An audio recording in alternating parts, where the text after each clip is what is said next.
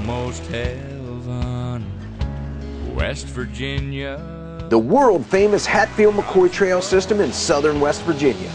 Come for the trails, stay for the adventure. Find the perfect trail and everything else you need at trailsheaven.com.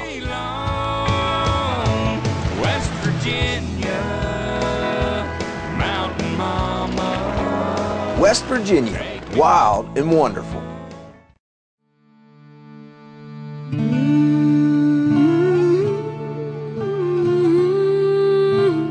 WVOW presents Inside the Feud, Hatfields and McCoys. I'm your host, Jay Nunley. Inside the Feud is brought to you by the Hatfield-McCoy Regional Recreation Authority.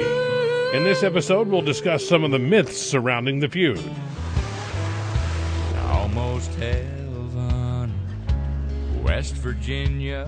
The world-famous Hatfield-McCoy Trail System in southern West Virginia. Come for the trails, stay for the adventure. Find the perfect trail and everything else you need at trailsheaven.com.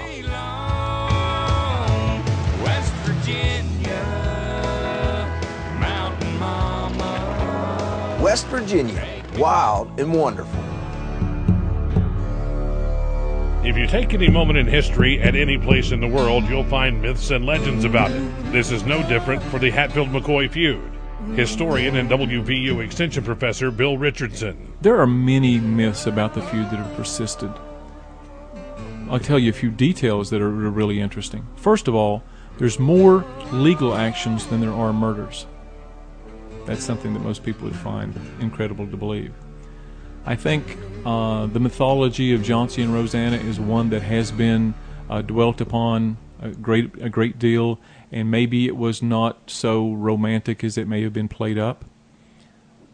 Also, I think that we have a tendency, a lot of people have a tendency to side with one side or the other. They think the Hatfields are right or the McCoys are right. But it's pretty clear that both took a lot of fairly heinous actions. Another thing that I don't think people realize is that many of the key feud events, Devil Anse Hatfield was not at them. He wasn't there when Asa Harmon was killed. He wasn't there when the McCoy cabin was burned down. There are several other events that he probably wasn't at. And I think people would find that unbelievable. Richardson says the biggest myth is the most damaging one. I think the overall biggest myth is that these people were these violent, ignorant hillbillies who killed each other for no good reason. When you look at the specifics of their actions, they did have good reasons. They were economic reasons. They were personal reasons. They were folks that were living in these very, very difficult situations. They were people just like us today, living in a very, very unique cauldron of a situation. So I think the overall biggest myth is that these were just violent, ignorant hillbillies who killed each other for fun. And nothing could be further from the truth.